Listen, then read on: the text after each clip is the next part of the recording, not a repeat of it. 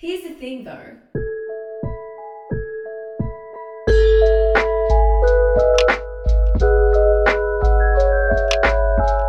Hello, hello, hello, and welcome to another episode of our podcast, Here's the Thing Though. My name is Saliha and I'm your host for today. I'm here with my producer slash editor, Mitch Price. What up? Before we begin, we'd like to acknowledge the Darug and Kuringai people who are the traditional owners of the land that we are recording on today. We'd like to pay our respects to all First Nations people past, present and future and acknowledge that we're recording on stolen land and that sovereignty was never ceded. So Mitch, how are you? How's it going? I'm good. I'm cozy. I'm drinking my cup of tea. The the lighting in here is a bit moody. Got a coffee candle on. Mm. I'm doing okay. How are you? I'm good. I am like unreasonably cold right now. I'm like sitting here wrapped up in like the fluffiest, thickest like robe, and then I have a blanket around me on top of that, and I have a cup of tea. So you're in what, four or five layers right I'm now? I'm literally wearing yeah, because I'm wearing like it's a incredible. turtleneck and a fleece-lined dress and a fluffy robe and a blanket. It's just the iron deficiency, man. I'm just cold. But anyway, it's been a pretty intense week aside from this crazy stormy weather. Uh, there's just been a lot that's been going on in the news that I want to talk about a little bit in our follow-up section because it's pretty big. Uh, the first thing that I want to bring up is the horrific uh, Atlanta shooting that happened in the U S uh, where a white man, I think he was twenty-one, um, drove to several like Asian spa locations and shot a bunch of Asian people, predominantly Asian women. Uh, the coverage in America was actually so fucked. Like, I know I shouldn't be surprised. Like, it's so obviously racially motivated, the shooting. Like, this man drove past several other locations, and he he like he was a spree shooter. He went to multiple locations. I think I think in total he killed eight people, then injured a bunch of others. Um, six of those people were Asian women, but. The media, especially like white supremacist American media, has been covering this as like, no, this isn't racially motivated. It's because they were women, as if that makes it somehow like less problematic. Like, don't worry, guys. It's not racism. It's just good old misogyny. Because what basically happened is he claimed that he was trying to eliminate, like that he had a sex addiction and he was trying to eliminate his quote unquote temptations. And so he went and shot up a bunch of Asian women. Um, and a cop that was giving a press conference about this whole thing was essentially, he said, quote, that the guy was just having like a bad day. Like he said a bad day. And I just, I wanted to bring that up because when women have a bad day, we just like go home and like cry, and like women are more likely to harm themselves when they have a bad day. When men have a bad day, they go and commit hate crimes. Like this is fucked. Like, it's very reminiscent, I feel, of not that long ago in Sydney when a police officer was filmed assaulting a First Nations kid, and then the cops defended him by saying that he was just having a bad day and it was just an off day. And I don't understand how white men continually get away with assaulting, murdering, killing, raping, like, ethnic people Uh, because they're just having a bad day, as if like we are constantly the collateral damage of their quote-unquote mental illness. And I say quote-unquote because like we all know that I'm sure he did have like some kind of mental illness, as a lot of people do. But to just kind of say that that's the reason he went and shot people is ridiculous, because you know what?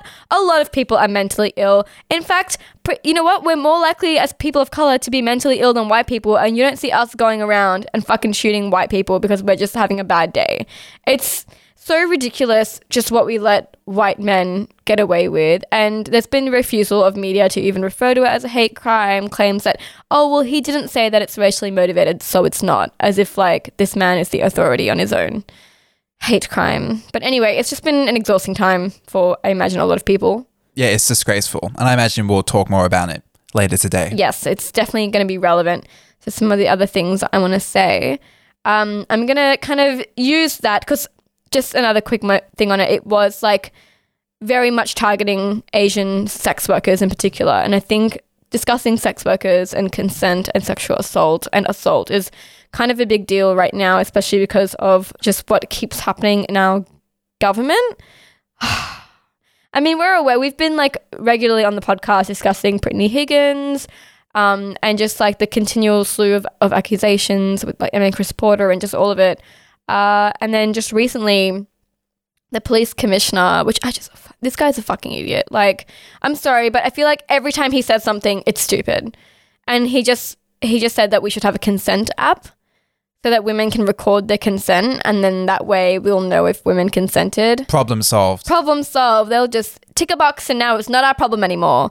And it just, I mean, I did a post about it on Instagram, but it just infuriates me so much that these people think that consent can be reduced to a yes, no button, like as if that's just all consent is. It doesn't account for the fact, I mean, I mean, look, having a consent app is just the most ridiculous and absurd suggestion I've ever heard in the first place. But despite that, I'm actually going to humor it for a second. And even if we did fucking have a consent app, like, what if you want to like revoke consent? It has no understanding of that because the implication is a woman feels horny and wants to have sex, and that's what consent is. She's ticked that she feels like having sex on this app, and anything that happens to her after that is consensual because she like wanted to have sex at some point.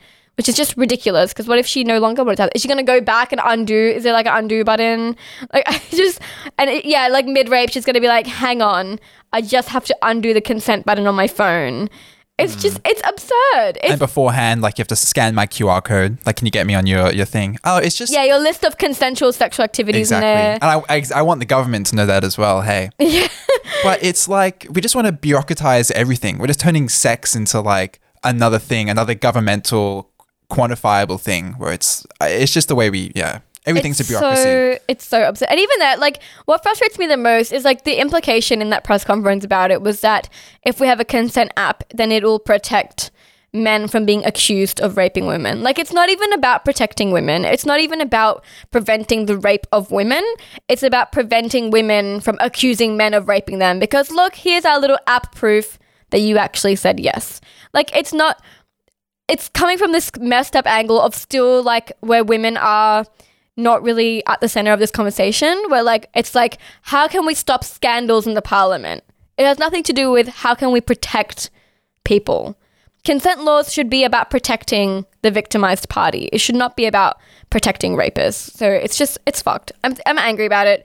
But at least some some little some small silver lining, some good news is that Victoria um, has just ruled to make it mandatory to have consent education in schools, which is really good because, as you guys know, we talked about in the past podcast episodes that there was a petition going around um, to try and get consent education to become a thing in schools. So, like, I mean, it's a good thing that I guess this may may become a thing. I don't know how useful it's going to be because it depends on, like, what they're actually teaching students and if and how, how much it even covers, but it's a step, it's a start, it's a little win that I feel like I'm just going to be happy with because everything is fucked. I mean, there was a press conference literally today, uh, just bef- we just watched it before we started recording, uh, where Scott Morrison was addressing a pretty explosive new development where, God, where like parliament staffers, male staffers apparently recorded themselves like masturbating over female M Ps' desks, and apparently male staffers just like run around the building wanking on things and exposing themselves and they think it's fucking funny.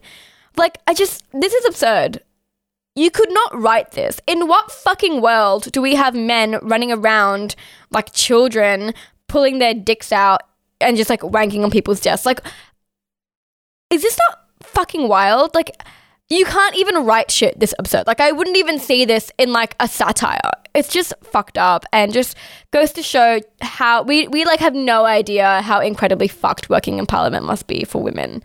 Um, and then Scott, Scott Morrison in the presser said, like, he was talking about how he, you know, he wants to implement change. He's hired the most women out of any other prime minister. He really is doing work for equality.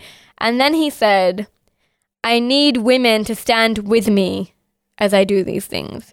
And I just think, like, is this not peak white man making him the center of, like, an issue? This is not about you, Scott Morrison, and how much support you... Imagine telling women to stand with you when they're the ones being, like, sexually assaulted and abused and ridiculed and bullied and humiliated. You should be standing with women. Women do not need to fucking stand with you. The audacity of Scott Morrison to get up there in a press conference and beg women to side with him as he as he does his best. Like, what about all the women you fucking ignored? Why aren't you standing with them? It's just, I'm done with, I mean, I'm, I say this every week, but I'm fucking done with Australian politics. It's just embarrassing. It is fucked up. In lighter news. In lighter news, we finally watched Moxie yesterday with a bunch of you lovely listeners who joined us for a Netflix party, which was super fun. And because a lot of you have been asking us to talk about Moxie, I'll take a little second to say what I thought about it. Um, I think for the most part, it was like just a fun, fluffy, like liberal feminist movie that is just there. I think it does some good things in the background. I just wish they were in the foreground. I feel like it does a good job of highlighting certain issues. Like it mentions how much we erase people with disabilities. It mentions how much we kind of objectify black women, how much we let men get away with sexual assault, how we treat bodies differently depending on how sexualized we view them to be. Like, it had interesting ideas, I think, and like brings up feminist issues that are like actually surprisingly topical. But at the same time, I feel like they were in the background. And maybe if we had a marginalized person as the protagonist, I would have liked it a lot more. Because I just don't understand why the main character, Vivian, who is like an upper middle class white girl that hasn't really experienced much oppression before, she's like the face of this revolution and she is the face of feminist politics. And it's very strange. Like, it doesn't seem in the movie, it doesn't reconcile it. They never really give a reason of why this is her story. Somebody mentioned that perhaps it's her story because she she grows so much, and stories are about growth, but she's not even the person that has the most personal growth in this narrative. So it kind of, it's very strange. I also, there isn't growth. Like in the first half of the movie, she's just like, you know, chilling in the background, and then overnight she turns into this feminist riot girl icon. Like, there isn't growth. It's very yeah. much uh it's a bit forced. It's forced, and that's probably my main issue with the movie. I thought it was fine. I enjoyed it. I'd probably recommend it uh if you want something nice and chilled. I don't know if I'd recommend it, to be honest. Oh yeah. Well, anyways, if I had one word to describe this movie, I'd probably say the same thing about Promising Young Woman, which you can you can hear our thoughts about a few episodes ago, is that it's it's didactic. I feel like everything in this in the movie is just here to teach, like, you know, a moral lesson. All the characters are just stand-ins for these greater social issues.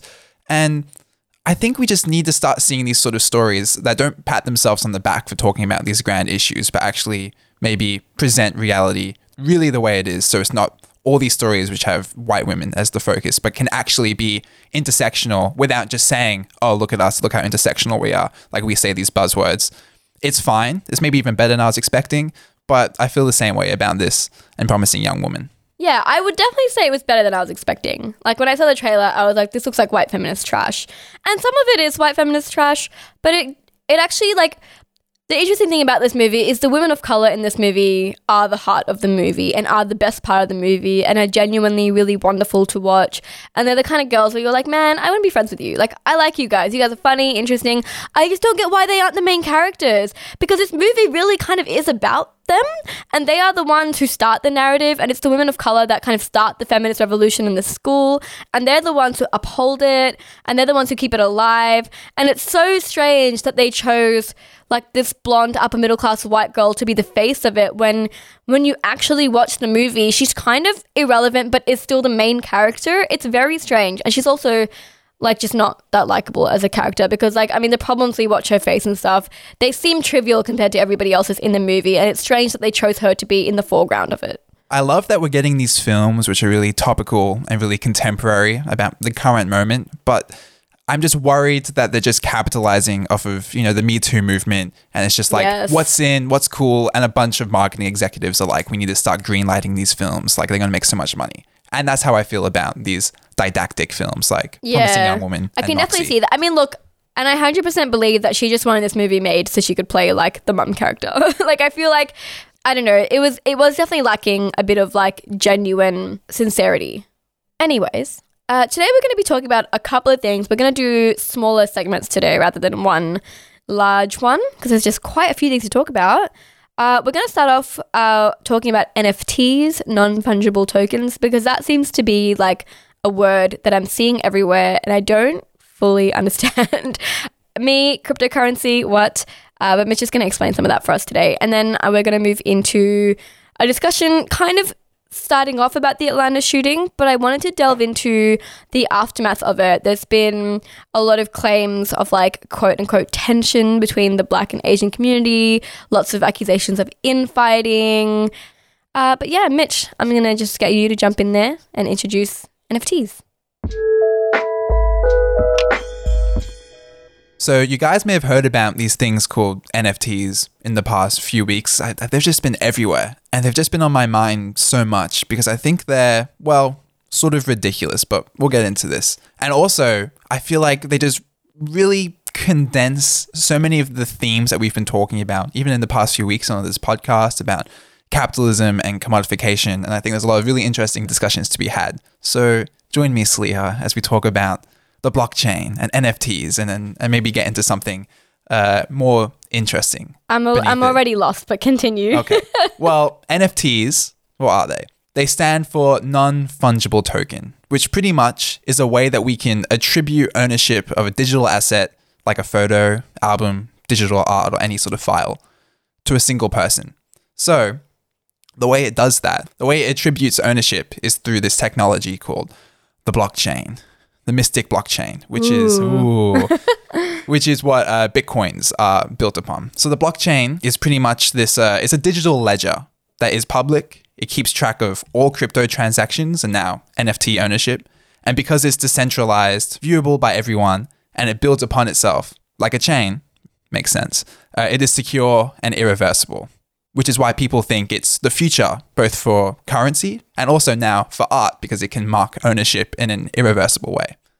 Wait, so are Bitcoins blockchains as well? Yeah, it uses yeah, yeah, the rem- digital ledger technology of blockchains right. to record their transactions. Yeah, because I remember when Bitcoin started to become a thing, everybody was like, this is the future. And to this day, I mean, I don't fucking know shit about Bitcoins, and I feel like they're maybe not the future just because, like, it seems I only know, like, stock dude bros that talk about Bitcoins. But anyway.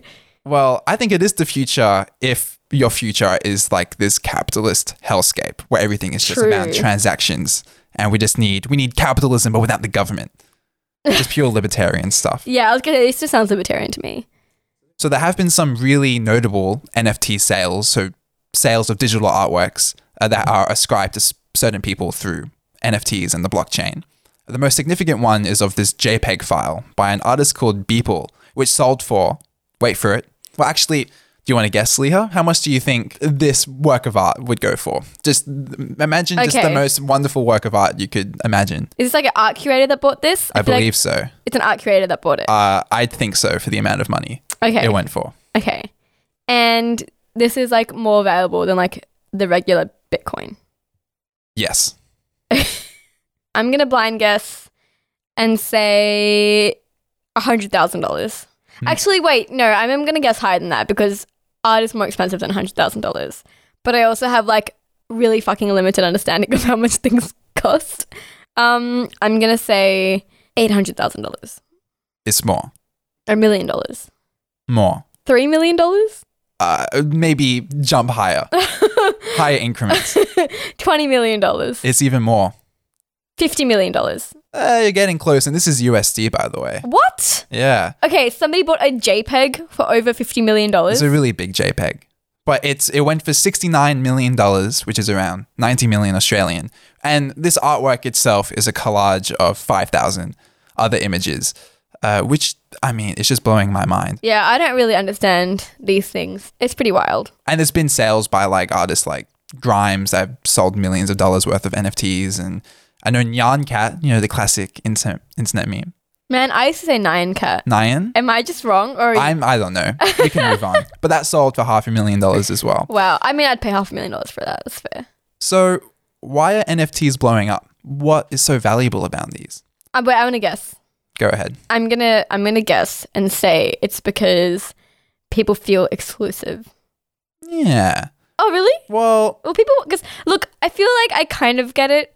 Because people do like having things. Mm. I mean, that's why like you see people spend like, you know, five hundred thousand dollars on like this obscure piece of Star Wars set thing that was randomly, or somebody will spend so much money on like this one cloak touched by Alan Rickman on the Harry Potter set. Like, I feel like it's it's fandom vibes. Yeah, well, there's, I guess that's, that's one aspect of it for sure, that people like owning things which are individual and original. And then also people buy that sort of stuff because they think it may accrue value in the future.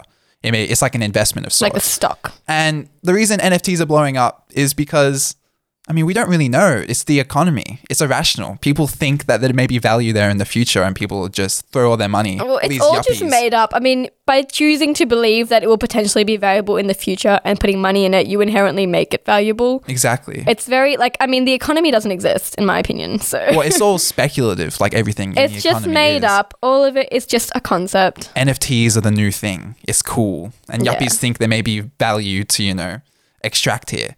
Uh, I mean, in recent years, Bitcoin has been shooting up in value, and that's all speculative. Uh, and because people missed out with that cryptocurrency trend, they want to get on the N F T trend before they miss out. So what do N F Ts mean for us? Yeah, why are we talking about this? And here's the thing, though. Yeah, the reason I find N F Ts so interesting is because, in a way, it's so uninteresting. And, and we'll get into that. Because I see it from two perspectives. What do N F Ts mean for creators and asset owners? And also, what does it mean for consumers like you and I? For owners, this makes sense. Ownership is imaginary. Property isn't real. Even in a material sense, me owning a piece of land, for example, that isn't real. That's just something that we agree upon in our minds. The paper that you signed. Exactly. And that's what capitalism is built upon. But the way I see N F Ts is that capitalism has figured out a way to sell things that don't even exist, to mark ownership over just completely immaterial yeah, things. That's, that was like my first response because I'm just like, who the fuck is paying money for this thing that like, doesn't really like you don't need to pay money to own this thing when you can have access to it anyway. Like, why would you pay extra money for like an imaginary label? But I guess people do. And people see this as an artistic revolution. I mean, Beeple, the artist that sold the JPEG for, you know, seventy million dollars, said that without the N F Ts, there's just legitimately no way to collect digital art. And when I hear stuff like that, I think we've been able to share digital art over the internet for what, decades now? Mm-hmm. Like for you and I, this is the primary source for years that we have just consumed everything in. Yeah. And people are pretending like art only becomes valid once it can be commodified, once it can be bought. That's capitalism, baby. That's capitalism. And that's why I'm so interested in this. The artist Banksy, you know Banksy? Yeah, I know Banksy. Okay, okay. So some of these art collectors that own an original Banksy piece, they turned one of his artworks into an N F T and then proceeded to burn the original artwork. Oh my God. Uh, as and now saying the artwork only exists uh, in N F T form and sold it for like four hundred thousand dollars. Uh, and for them, they're saying that, you know, this is an artistic revolution. Like this marks the event of art moving from the physical space to the digital space. And I'm like, why does it only become valid once capitalism and commodification recognizes it? Like this just seems, and also Banksy is an anti-capitalist artist. Like yeah. what, these people- I was just going to say that. That it just makes no sense to me. But I also just like, it just goes to show that we're in like a capitalist dystopia. I mean, this is like the are. kind of thing that happens when we like upload our consciousness onto like the cloud. It's just like, imagine being like, this was like valuable, but now I'm going to destroy it and then up like make a digital version and now it's ten times more valuable. What the fuck is the difference? It's still a thing. But yeah, I just feel like it's all, it's literally just all conceptual. It's all about perceived ideas of ownership, perceived ideas of like exclusivity and perceived ideas of like the clout you receive from having this this imaginary thing mm. that we all imagine in our collective delusion. And building upon our conversation about commodification a few episodes ago, I feel like this just perfectly describes this all, the, this whole process. And from the perspective of consumers, uh, an article which I found incredibly interesting was that Gucci is now selling virtual sneakers as N F Ts. I heard N F Ts. About this. You can now, for twelve dollars U S D, get Gucci sneakers that you technically own, but you can only wear them in augmented reality. They aren't actually real, which people will do for two minutes, share a photo on Instagram for clout, and then forget about. Oh my God, I hate this so much. It's ridiculous. I hate this. Like this is this. You know, what this fucking reminds me of. This is like some the Lorax shit where they like sell bottled air. Like it's just yes, but that's actually something. That's something. Yeah, I know it's still a physical it's thing. A you thing. Get to breathe the air, but like imagine it's just imaginary, and like you could just hack that shit and have your own fake. What about like knockoff augmented reality Gucci sneakers? Like, do you really need the real ones? You're not even wearing them. Yeah, exactly. Just, it makes no sense. It's just so disturbing. Dystopian. I hate this. Like capitalism has figured out a way to, so we get the thrill of buying something without actually having to buy something. Yes, yes literally. And, and that's what ca- the ideology of capitalism is for me. And what this has proven to me is that people just love owning things. We just want to buy shit. That's just how we're socialized. That's how we create meaning. It's through the idea of property and ownership. Yeah, well, when you live in a society under capitalism that only really places value on like commodity and like like the literal like monetary value of things, then it makes sense that we start to think that our value comes from either our productive output or what we own, our capital. And so if you're going to like go and buy these fucking twelve dollars like Gucci fake augmented reality sneakers, yeah, like, yeah, it probably will make you feel a bit good about yourself in a world that doesn't really let you feel good about yeah, yourself exactly. unless you do dumb shit like this. I feel like in our consumeristic culture, which exists, it has constantly created new commodities to buy, manifesting demand and desire where there wasn't any before. Mm. But we just like the process of buying, it seems. We just love the activity of buying. It doesn't matter. We don't even need to get anything in return. We just like shopping. Yeah, um, like we'll just like, I mean, this is essentially online shopping, putting it in your cart and then never receiving it.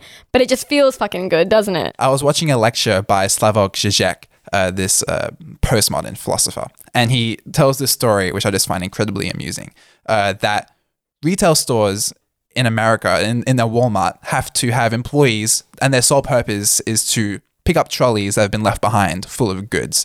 And Žižek is like, you're like, why are they doing this? And the uh, the workers say, well, people come into the store, and this is like what he says is the impoverished middle mm. class. They come into the store and they, they walk around the store and they fill up their shopping cart with all these things they want and all these things they need.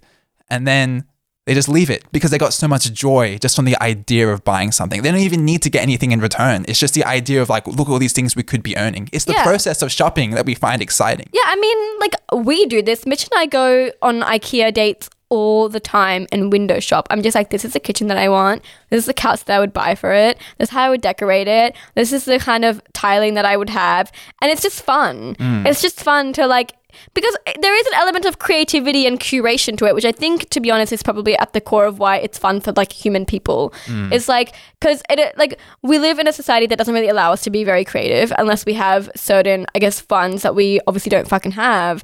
And it's just fun to like imagine possibilities. Yeah. And this is what it's about. It's about possibilities. Like all the times that I window shop, it's not because I'm greedy. It's because it's about the possibilities, the ways in which I could express myself had I had these resources, especially in like influencer culture and like celebrity culture, where I constantly watch people with wealth live beautiful lives. Mm. And I'm like, well, if I had wealth, this is how I would live my beautiful life. Exactly. I got so many books on this bookshelf right next to me that I haven't read. I just loved the process of buying it. It just made me feel like good. Yeah. And that's what N F Ts, I think, really get to the heart of. It's just we like the idea of, of owning things. That's how we've been socialized. But even if we think it's silly in this conversation right now, why should we care? Well, firstly, some of these artworks are going for so much money. I'm sort of convinced it's just money laundering. They're just, like there's there's something sus going on. I just here. Yeah, it seems very convenient to be able to buy nothing and spend a million dollars to buy nothing. Surely you're just moving money from one account to another account, yeah, exactly. Right? And then more important than that, and more devastating than that, is N F Ts actually take a massive toll on the environment. Okay, explain. Yeah, well, I know it sounds weird because we're talking about like, all this immaterial stuff. I know, it's the digital stuff. Space. It doesn't exist, but because, I guess it does. So the blockchain technology that N F Ts and also Bitcoins are built upon just takes an inconceivable amount of computing power to process and, you know, continue. And despite all of this art and transactions existing in cyberspace, we have to recognize that this is actually destroying our natural resources, our, our world, our environment. And I just think that it's so fucked up that we have found a way that is just so destructive to just simply mark ownership. That's all N F Ts are. Yeah, it's like are. Not actually doing anything. It's just the marking of ownership. And I find it really interesting because actually I'm pretty sure I did come across an article about N F Ts being bad for the environment. And it was something along the lines of like creating a digital artwork on like like with an N F T takes up like X times the amount of energy that just making a physical rendition of that in a studio would. And then you would just like sell the like material object, and then like that would kind of be it. The moment you've finished making that item, it stops its toll on the environment because it exists now. Like you've used up resources from the environment, you've made the thing, and now it's done. Whereas with N F Ts, it's not that. It's just an ongoing cyberspace thing that requires a continual use of, I guess, like computing power and electricity. And it's just a bit fucked, isn't it? Exactly. Well, that's why I wanted to talk about N F Ts, because I feel like it's the mark of something not so good. And I'm very resistant to all of the breathy opinion pieces that talk about how this is the future. Yeah, I just, yeah, I know. I definitely see a lot of like dude bro excitement around N F Ts. And I'm just like, mm, none of this N F T, Bitcoin, cryptocurrency shit. It seems like a good idea to me, mm. to be honest. It just seems like dystopian. Well, anyways. Well, anyways, moving on. I really want to talk about, I guess, the recent hate crime in Atlanta, but just like the waves, the discourse coming off it, because there's quite a lot, too much to fit into the follow-up, which is why it's getting its own little section here. Um, something that is kind of becoming a bit of a big deal, I think, in a lot of like leftist activist spaces online at the moment post the Atlanta shooting is inter-community solidarity. So there's been like claims, there's this real, I'm seeing like legitimate like headlines about this like really mythicized tension between Black and Asian communities, which I feel like is, to be honest, being made to look worse than it is by like white people and outsiders. But it's this idea that like, oh, the Black community isn't really sharing solidarity with the Asian community during the like this aftermath. Like the Black community is not being supportive, is not being there for the Asian community, is not, you know, like signal boosting and sharing and talking about this thing like they should be and like everybody else is, which I think is like actually just, I mean, I think that's a bit anti-Black to be making those claims. Like, it just seems a bit racist to me. It's like, really? A white man just shot up a bunch of, like, Asian sex workers and you are going to, like, come at the Black community right now? Like, that's who you're going to be mad at right now? It just seems like blame is being placed in the wrong spot, especially because, like, there was literally a Black slash Asian solidarity march not long after that. So just, it's all very mythicized, I think. I think where some of this is stemming from is there has been some pushback um, from Black activist corners about the co-opting of Black Lives Matter movements and sayings and hashtags by the Asian community post the Atlanta shooting.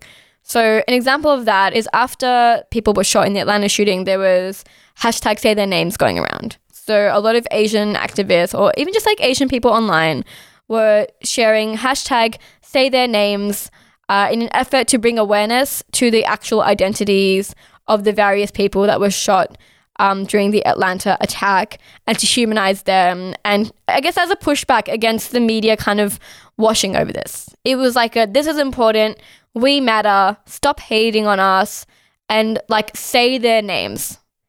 But the problem with this, which has been highlighted by many people more important than me, is that say their name is a change from hashtag say her name. And hashtag say her name was birthed in the early days of the Black Lives Matter movement as a direct response to the erasure of the death of Black women by police brutality. So especially during like twenty fourteen uh, kind of times after Mike Brown was shot and there were those really big Ferguson riots and Black Lives Matter was really catapulted into mainstream media and became an everyday kind of household topic. There was issues within, I guess, community like about misogyny and the fact that Black women who get murdered by police do not receive the sympathy and the worldwide attention that Black men who get shot by the police have the capability of receiving. And it's like a very legitimate conversation about misogyny. Like it's a very legitimate conversation about the fact that even in like Black Lives Matter and any other kind of specific movement about uplifting a certain community, there can still be levels of oppression, which is like, yeah, okay, true. Um, and so hashtag say her name kind of became a thing then to highlight the women that were forgotten by the movement, okay, which is, I think, yeah, like makes sense. We should want to upli- like uplift these women. We should want justice for these women. And then uh, after Breonna Taylor was murdered, um, but George Floyd was kind of mo- like mostly what people were talking about. Say her name, I think, made it really, it kind of became mainstream then. Like hashtag say her name became like really mainstream and used fucking everywhere by everybody after Breonna Taylor's death. And since then, hashtag say their name has become a thing, or hashtag say his name, or hashtag say insert person's name has really become common anytime a marginalized person uh, dies or is murdered by the institution or by like a white supremacist.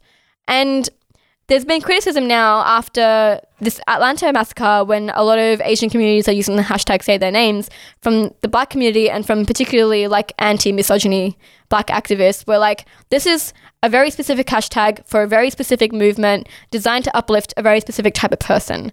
Please do not co-opt it for this thing. There are other numerous hashtags that are very specific to this shooting, the main one being hashtag Stop Asian Hate is probably what most people are using when discussing this topic, especially more prominent activists are using hashtag Stop Asian Hate. Like, please use that hashtag, please don't use hashtag Say Her Name, which I think is very reasonable. It's the same way that we're not doing hashtag Asian Lives Matter, because it trivializes hashtag Black Lives Matter. There is no need to compare struggles. Like, this is solidarity. Solidarity is not comparing struggles, and solidarity is not co-opting each other's movements. And that, I think, most people will not argue with. But these issues that are coming up, I think, are leading to a lot of Asian communities, like, attacking Black activists for being anti-Asian or being like, you don't support us, or like, and this is where all this, like, tension between the Black and Asian communities is coming from. And I want to break it down because I was having a conversation with two other people recently who are white that seem to view this as like, a, oh, look at all this infighting. And I really kind of most of the time don't like the term infighting. I think it is used a lot. I think it's especially used by a lot of white leftists, usually targeted towards people of color having tensions between their communities that I see, at least. I know there is something legitimate to say about infighting in the left as a whole. Like, there is definitely an issue with non-unity in the left. But I find that the term infighting is often used to trivialize quite genuinely nuanced interactions between oppressed communities. And so with the Black Asian tension criticisms that are going around, it's frustrating me because, like, I think it's fair for the Black community to feel frustrated right now. Like, Black Lives Matter might seem mainstream and normal now, but it took a long time for that to take off. And when it did take off, most of the original activists from the Ferguson protests are now dead. Like, there is, this is not just an Instagram hashtag. There is legitimate long-term activism, dangerous activism behind the Black Lives Matter movement that is fucking important. Like, there is a history here. I know that a lot of us just see it on TikTok now and we kind of forget the roots of things.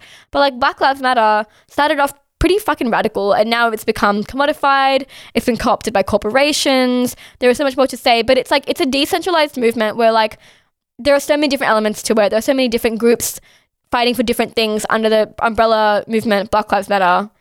And I mean, some people want black liberation, some people want to abolish the police, whatever. There's different forms of it, right? So it's a big thing that, you know, started from a lot of violence, from a lot of victimizing of Black communities. And so it's fair for Black communities to then be frustrated um, about the Asian community co-opting slogans, because what we all like to conveniently forget, and I'm saying Asian not as East Asian, but just like all Asians, including me as a Pakistani person, as a South Asian person, is we love to forget our own roles in, like, subjugating Black people. I'm Pakistani ethnically. Um, and like, Pakistan used to have Black slaves. There is, there was like a Black slave population in Pakistan, as there was in a lot of Arab countries, as there were in a lot of East Asian countries. Like, we are responsible for a lot of oppression against Black people. And so it's fair if the Black community is frustrated at us co-opting, because I'm seeing a lot of like, oh, like, we're all oppressed under capitalism. We're all oppressed under white supremacy. You know, look at all this infighting between the Black and Asian community, when really, shouldn't they know that the real enemy is white supremacy? And that bothers me because that lacks so much nuance. And to be honest, that is a criticism that I see from white people that don't understand that, like, yes, you oppressed Black people, but also, like, a lot of fucking people oppressed Black people. Like, there is, there are racial hier- hierarchies involved. Like, yes, Asian people are oppressed under white supremacy, but also Asian people have in the past oppressed Black people, and you can't forget. It's funny because we seem to understand it when we talk about white women, like oppressed as women, but also have oppressed non-white people. Like, there are layers to intersectionality, and that is, it's the same thing. Well, I was going to say, and I think you're completely right, that, you know, disclosure, I am a white person, but when I saw this stuff immediately, I don't think I had quite, you know, the same reaction as you, because I did come from maybe the bit reductionistic perspective, as in, you know, this is all the same issue. And I feel like that's a tension that, you know, as politically minded people, that is constantly going on between struggles that are so extremely specific, which is what we're talking about with intersectionality, how all these struggles can intersect to create a completely specific experience. experience. And then also that we want to create change, and often the best way to uh, engage with that is through these really monolithic ideas of entire peoples. So if, when we talk about Marxism, we're talking about there are two types of people in this world. There are people who own stuff and there are people that work for a living. And while that can be really valuable in a broad sense to talk about how to create social change, I think when I, and when I personally apply that to think, well, Black Lives Matter and Asian Lives Matter, it's all capitalism, it becomes, it does become really reductionistic. And I feel like that's an ongoing tension. And I think you're really yeah. right in recognizing that it actually is probably more problematic and more harmful in this very moment. Yeah, like class reductionism is a thing, which is, I think, something that a lot of like P O C leftists say to white leftists. I think a lot of white, I mean, I'm a socialist, and I think a lot of white socialists can be class reductionist because yes, we're all oppressed by capitalism and white supremacy, but also like there are other power imbalances that exist that are not as obvious, but that are there.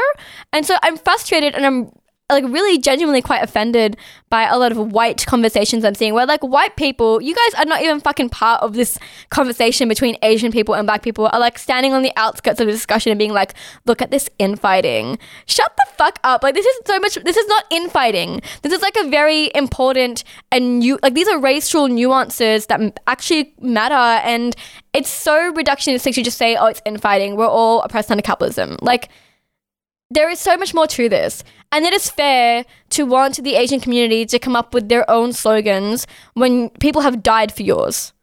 Especially because a lot of like people from marginalized communities oppress other people from marginalized communities. And it's fair for black people to be upset that a community they don't feel has historically been behind them is now co-opting their slogans. It's fair. It's a fair fucking criticism. I could say that about literally any groups. It's the same way that a lot of like straight people tend to use love is love and stuff like that, and it's like shut the f- this is for like non-straight relation. What are you doing? Like you don't need to co-opt this thing. It's not your struggle. And it's it's the same thing. I find that one of the kind of more frustrating that comes to my mind is like, I mean, I experienced a lot of racism in my university times, and I went to a university that like was predominantly either white or East Asian, and I'm South Asian. And probably most of the racism that I experienced at uni, like in person to my face, was from East Asian people because of the population that was at this uni.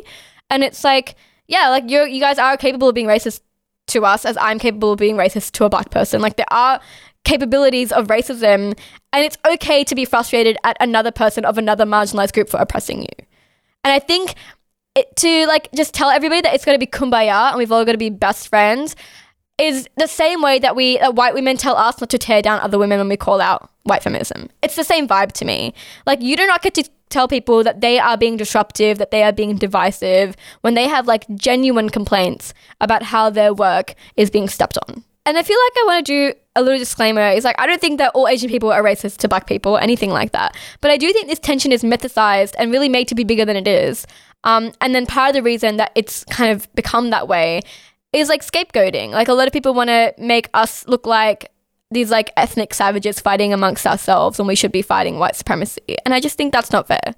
That's not fair. Like black people have died fighting for Black Lives Matter, and it's not fair for the Asian community who, there are individuals from our community that don't give a fuck about black lives that suddenly are racially political now because their lives have been threatened. And it's not fair to co-opt another movement when you don't, you never gave a fuck about that movement. Ah, but me, the learned white socialist, realizes that all this infighting is uh, infighting pitiful Ugh. and banal. Yeah, exactly. And you know, I just I do really want to say like there is plenty of solidarity between the Black and Asian community where it fucking counts with actual activists.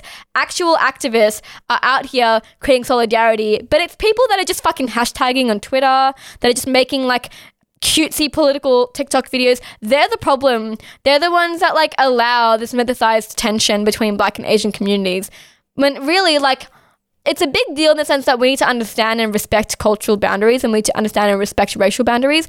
But also like this tension is not like actually fucking disrupting the work between Black and Asian communities. There are Black and Asian solidarity marches happening. There are Asian activists that have been pro Black Lives Matter for a long time. There are Black activists that are out here fighting against white supremacy to support the Asian community. Like the solidarity is there, but I feel like The the activism isn't necessarily the problem here. It's this fucking hashtag business. Mm, hashtag activism. Hashtag activism. This is where the issues lie, because like It's a lot of people that are currently engaging in hashtag activism, re the Atlanta shooting, that have previously never really engaged with like Black Lives Matter hashtags. And that's kind of why this is a problem in the first place. I don't think anyone would give a fuck about you using random hashtags if you were actually doing genuine activism work.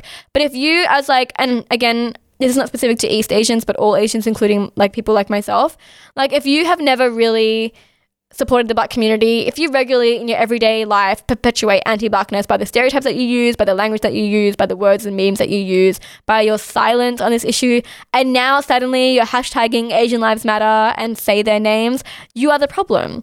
You are the problem because you are not supportive of this community, but you want to use their work for your own gain. And I guess this kind of leads us into a conversation about like what activism is and like activism versus awareness. Yeah, I definitely have some thoughts on this uh, hashtag activism business. I think the main main issue with it is, I mean, despite it being a really valuable way to sort of create a single cohesive message, it sort of exists in these, I guess what you can call, um, it's a memetic culture. It turns into a meme, not in a humorous sense, but in the sense that it can be manipulated and repeated. And so I feel like the blank lives matter, or insert, you know, cause here, lives matter. Or hashtag say insert name. Exactly. It becomes disconnected from uh, its original context, which is the process of commodification. Sorry, I can't help myself. But I'm so, I think this hashtag activism does mirror the commodity form in the sense that it becomes removed from an original context and then becomes so repeatable, so adjustable, and so spreadable in a way that it becomes removed from anything yeah, singularly significant. It loses significant. its meaning. It loses yeah. its meaning. And this is, I mean, this is why there is so much upset about the Asian community co-opting slogans from the Black community. Because if we just like, if all the community start using these Black-specific slogans, they will lose their meaning as Black-specific so- uh, slogans, and they will lose their significance to the Black community. And all the work the Black community has done to bring awareness to these issues, to fight these issues, kind of gets pushed aside. Um, and I think a really great example of this, and especially like memeing these things, is Breonna Taylor. Because hashtag say her name is kind of now mostly associated with Breonna Taylor, even though it precedes her death. Um, but Breonna Taylor was fucking memed. And there is like, li- there is literature on this. There is rage on this from Black activists. And then people are like, what do you mean memed? No one's making fun of her. And it's like, yeah, but we don't mean memed by funny. We mean memed when it loses meaning. Kind of like Hello Kitty uh, says A C A B and stuff like that. Like people are just uploading like cute Instagram selfies and the caption is, Uh, hashtag justice for Breonna Taylor, and it's like not really relevant to the movement. It's just spreading awareness. It's just showing that you're woke. It's just showing that you care about this thing. And like, yeah, that's that's nice that you want to spread awareness for Breonna Taylor, but also like her name is now not about her. It's about symbolizing your political alignment. Like you're not really doing much for Breonna Taylor by sharing this hashtag. What you are doing is signaling to the world who you are and where you stand and what you find interesting and what yeah. you care about. The death of a very real person becomes a symbol for something abstract and it becomes used for clout in a way. Yeah, well, exactly. It's like a, haha, look at me. I know who Breonna Taylor is. I'm fucking woke. That's what it is. And this is becoming, I think, like a big problem with like hashtag activism, which is why, I mean, like, if we're just going to talk about what activism even is for a second, because I don't really see those things as activism. Like my idea of what I believe activism is, is like on the ground, like street work. Activism is like organizing protests. It's organizing in general, be it protests, be it marches, be it sit-ins, be it strikes. Like activism is going out into the street and solving a problem head on. It is like like physically, materially engaging with an issue. I don't, like hashtag activism is not really activism, it's spreading awareness. And they're not the same thing, even though I think we tend to confuse them a lot at the moment, especially with, in the digital age. I think we really confuse spreading awareness and actual activism. Because like something that I've experienced a lot is like when I go on a podcast episode or I, I guest on something or like I get interviewed for something, people usually start to introduce me as like an online activist. And I'm always just like, no, I'm not an activist. I create posts about things and I talk about things and I bring awareness to issues, but I'm not an activist, because an activist would imply that I'm out there changing social policies, challenging the structure of society, creating material change for people's lives. And I'm not really doing that. I wish I was, but I'm not. And it's the truth. Like I am not materially changing anything. I'm just starting conversations. That's not actually activism. It's raising awareness. Not the same fucking thing. Yeah, awareness and education is important, but let's not misconstrue these definitions and these roles, because they are both important. And if we just think that activism is anything that is vaguely educational, anything that is, is vaguely discursive, we're going to have an issue. Which, I mean, we are, because even if you look at now, I feel like a frustration that I see a lot, and especially from like just our listeners that I talk to, is like when we see a bad thing happen and we're all talking about it. An example is like sexual assault in Parliament, and now we're talking about consent laws and stuff. And we are constantly talking about it online with our online like so, like awareness, hashtag activism, whatever. And then we're like disappointed that we don't see change. Like, how come the Parliament's not doing anything about this when we keep talking Didn't about it on Instagram? Didn't they see my Twitter post? Yeah. Well, this is the thing. It's like, this is why it's not activism and it's just raising awareness, because like we didn't actually send like a petition to the Parliament. Or at least I as an individual didn't send a petition to the Parliament asking for X Y Z forms of consent education to enter Parliament. Chanel Contos did that. We can call her an activist if we want, because she actually went out there and created some structural change. But I didn't do that.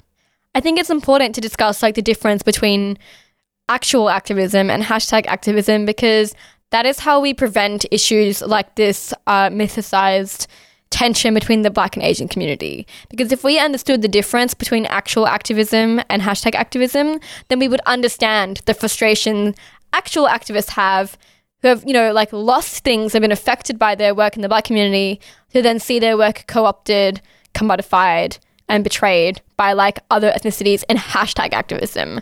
The way their work is transitioning from one to the other is hurtful, is unfair. And we have to understand that. We have to understand that so we don't go and fuck these people over, and so we actually have true solidarity between us all, and then we do actually unite to fight white supremacy. So, thank you so much for listening. Uh, I think this is a good time to talk about our sponsors for the episode, which is you, our listeners, and specifically we'd like to thank the lovely lovely patrons Pia, Beck, Naya, Rachel, Sarah, Liz, Belle, and Katie. So thank you so so much. If you thought our discussion today was interesting, thought-provoking, or something you learned from, please consider donating to our Patreon at patreon dot com forward slash Saliha. If signing up isn't your thing, you can also donate to our PayPal link at paypal dot me forward slash Saliha to support future episodes.